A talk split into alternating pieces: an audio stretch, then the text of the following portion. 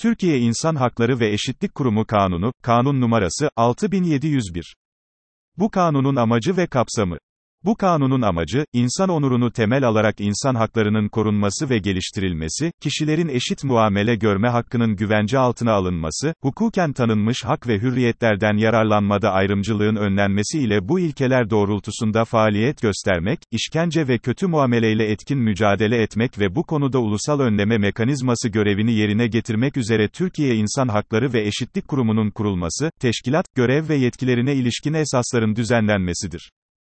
Tanımlara değinecek olursak, ayrı tutma. Kişilerin bu kanunda sayılan temellerden biri veya birden fazlası nedeniyle, bir eylem veya eylemsizliğin sonucu olarak diğerlerinden ayrı tutulması durumunu, ayrımcılık talimatı, bir kişinin kendi nam veya hesabına eylem ve işlemlerde bulunmaya yetkili kıldığı kişilere veya bir kamu görevlisinin diğer kişilere verdiği ayrımcılık yapılmasına yönelik talimatı, çoklu ayrımcılık, ayrımcı uygulamanın birden fazla ayrımcılık temeli ile ilişkili olması durumunu, doğrudan ayrımcılık, bir gerçek veya tüzel kişinin, hukuken tanınmış tanınmış hak ve hürriyetlerden karşılaştırılabilir durumdakilere kıyasla eşit şekilde yararlanmasını bu kanunda sayılan ayrımcılık temellerine dayanılarak engelleyen veya zorlaştıran her türlü farklı muameleyi, dolaylı ayrımcılık, bir gerçek veya tüzel kişinin, görünüşte ayrımcı olmayan her türlü eylem, işlem ve uygulamalar sonucunda, bu kanunda sayılan ayrımcılık temelleriyle bağlantılı olarak, hukuken tanınmış hak ve hürriyetlerden yararlanma bakımından nesnel olarak haklılaştırılamayan dezavantajlı bir konuma sokulmasını, engelleyen engelli, fiziksel, zihinsel, ruhsal ve duysal yetilerinde çeşitli düzeyde kayıplarından dolayı topluma diğer bireyler ile birlikte eşit şartlarda tam ve etkin katılımını kısıtlayan tutum ve çevre şartlarından etkilenen bireyi, iş yerinde yıldırma, bu kanunda sayılan ayrımcılık temellerine dayanılarak kişiyi işinden soğutmak, dışlamak, bıktırmak amacıyla kasıtlı olarak yapılan eylemleri ifade eder.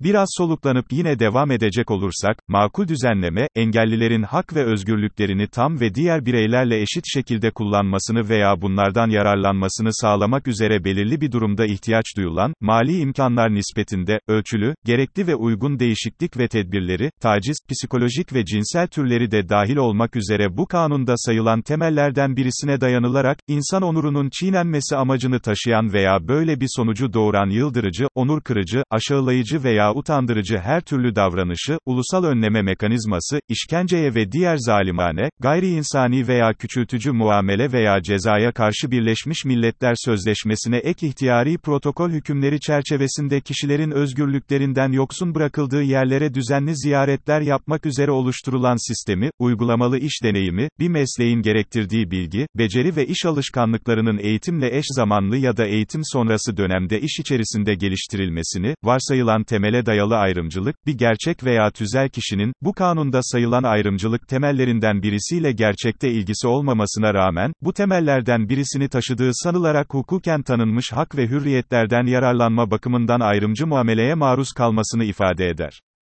Ayrımcılıkla mücadele eşitlik ilkesi ve ayrımcılık yasağı. Herkes, hukuken tanınmış hak ve hürriyetlerden yararlanmada eşittir. Bu kanun kapsamında cinsiyet, ırk, renk, dil, din, inanç, mezhep, felsefi ve siyasi görüş, etnik köken, servet, doğum, medeni hal, sağlık durumu, engellilik ve yaş temellerine dayalı ayrımcılık yasaktır.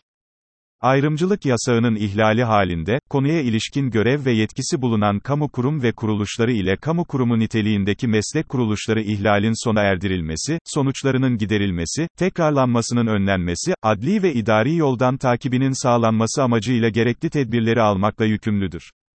Ayrımcılık yasağı bakımından sorumluluk altında olan gerçek ve özel hukuk tüzel kişileri, yetki alanları içerisinde bulunan konular bakımından ayrımcılığın tespiti, ortadan kaldırılması ve eşitliğin sağlanması için gerekli tedbirleri almakla yükümlüdür.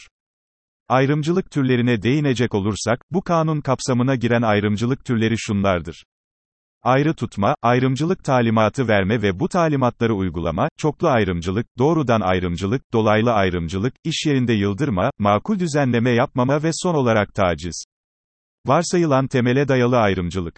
Eşit muamele ilkesine uyulması veya ayrımcılığın önlenmesi amacıyla idari ya da adli süreçleri başlatan yahut bu süreçlere katılan kişiler ile bunların temsilcilerinin, bu nedenle maruz kaldıkları olumsuz muameleler de ayrımcılık teşkil eder.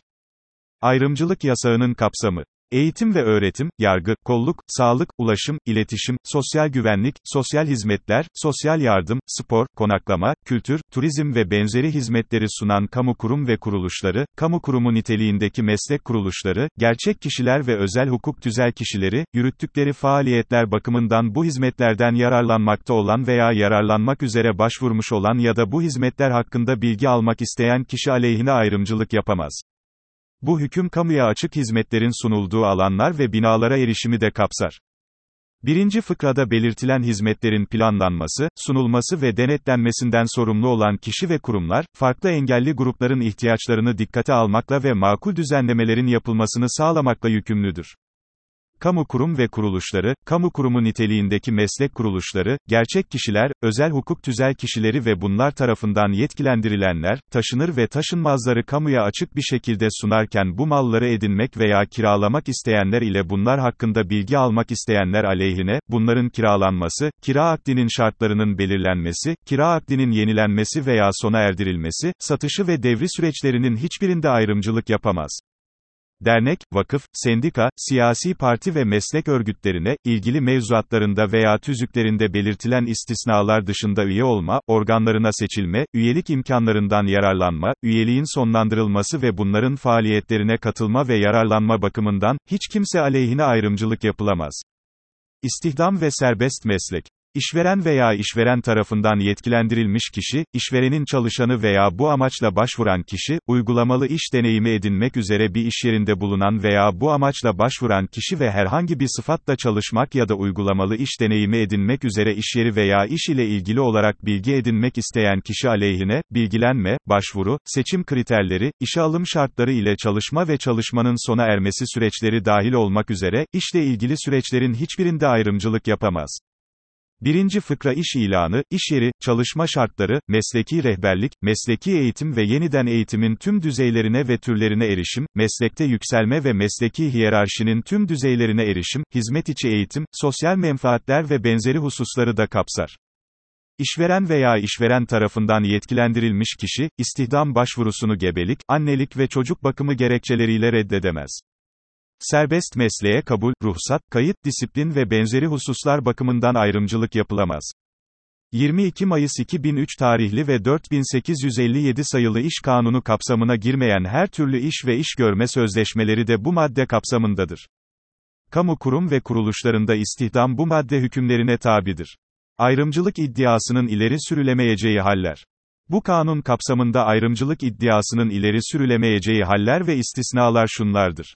İstihdam ve serbest meslek alanlarında, zorunlu mesleki gerekliliklerin varlığı halinde amaca uygun ve orantılı olan farklı muamele, sadece belli bir cinsiyetin istihdamını zorunlu kılan durumlar, işe kabul ve istihdam sürecinde, hizmetin zorunlulukları nedeniyle yaş sınırlarının belirlenmesi ve uygulanması, gereklilik ve amaçla orantılı olması şartıyla yaşa dayalı farklı muamele, çocuk veya özel bir yerde tutulması gereken kişilere yönelik özel tedbirler ve koruma önlemleri, bir dine ait kurumda, din hizmeti veya o dine ilişkin eğitim ve öğretim vermek üzere sadece o dine mensup kişilerin istihdamı, dernek, vakıf, sendika, siyasi parti ve meslek örgütlerinin, ilgili mevzuatlarında veya tüzüklerinde yer alan amaç, ilke ve değerler temelinde üye olacak kişilerde belli şart ve nitelik aramaları, eşitsizlikleri ortadan kaldırmaya yönelik, gerekli, amaca uygun ve orantılı farklı muamele, ve son olarak, vatandaş olmayanların ülkeye giriş ve ikametlerine ilişkin şartlarından ve hukuki statülerinden kaynaklanan farklı muamele ayrımcılığı ayrımcılık iddiasının ileri sürülemeyeceği hallerdendir.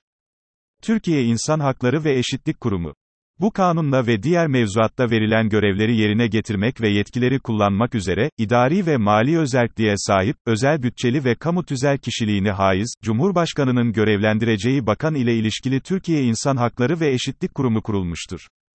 Cumhurbaşkanı bu teşkilatın yönetimi ile ilgili yetkilerini gerekli gördüğü hallerde bakan vasıtasıyla kullanabilir. Kurum, Türkiye İnsan Hakları ve Eşitlik Kurulu ve Başkanlıktan oluşur. Türkiye İnsan Hakları ve Eşitlik Kurulu, kurumun karar organıdır. Kurul, bu kanunla ve diğer mevzuatta verilen görev ve yetkilerini kendi sorumluluğu altında, bağımsız olarak yerine getirir ve kullanır. Görev alanına giren konularla ilgili olarak hiçbir organ, makam, merci veya kişi, kurula emir ve talimat veremez, tavsiye ve telkinde bulunamaz. Kurul, biri başkan, biri ikinci başkan olmak üzere Cumhurbaşkanı tarafından atanan 11 üyeden oluşur. Kurulun görev ve yetkileri. Burada hepsini tek tek saymak yerine en önemli görevine değinmek daha akılcı olacaktır. Türkiye İnsan Hakları ve Eşitlik Kurulu'nun en önemli görevi, özgürlüğünden mahrum bırakılan ya da koruma altına alınan kişilerin ulusal önleme mekanizması kapsamındaki başvurularını ve bu kapsamda resen yürütülen incelemeleri karara bağlamak. Kurulun çalışma esasları. Kurul, başkanın çağrısı üzerine toplanır. Toplantıları başkan yönetir. Başkanın dışında en az 5 üyenin birlikte talep etmesi halinde, kurul, başkan tarafından 5 gün içinde toplanmak üzere derhal toplantıya çağrılır. Toplantı gündemi başkan tarafından hazırlanarak, toplantıdan en az 3 gün önce kurul üyelerine bildirilir. Gündeme yeni madde eklenebilmesi için toplantıda üyelerden birinin öneride bulunması ve önerilen maddenin kurul tarafından kabul edilmesi gerekir. Kurul, en az 7 üye ile toplanır ve en az 6 üyenin aynı yöndeki oyuyla karar alır. Kararlarda çekimser oy kullanılamaz. Kurul, kendi üyeleri arasından, her bir çalışma alanı için üçer üyeli komisyonlar oluşturabilir.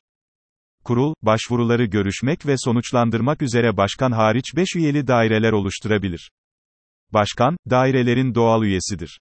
Kurul kararları tutanakla tespit edilir ve karar tutanağı toplantı esnasında veya en geç toplantıyı izleyen 5 iş günü içinde toplantıya katılan tüm üyeler tarafından imzalanarak tekemmül ettirilir.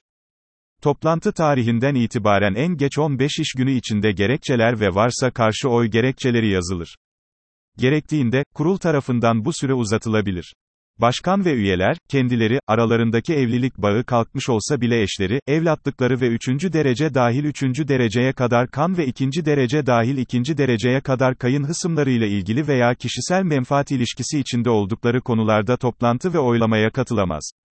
Bu durum karar metninde ayrıca belirtilir. Aksi kararlaştırılmadıkça kurul toplantılarındaki müzakereler gizlidir.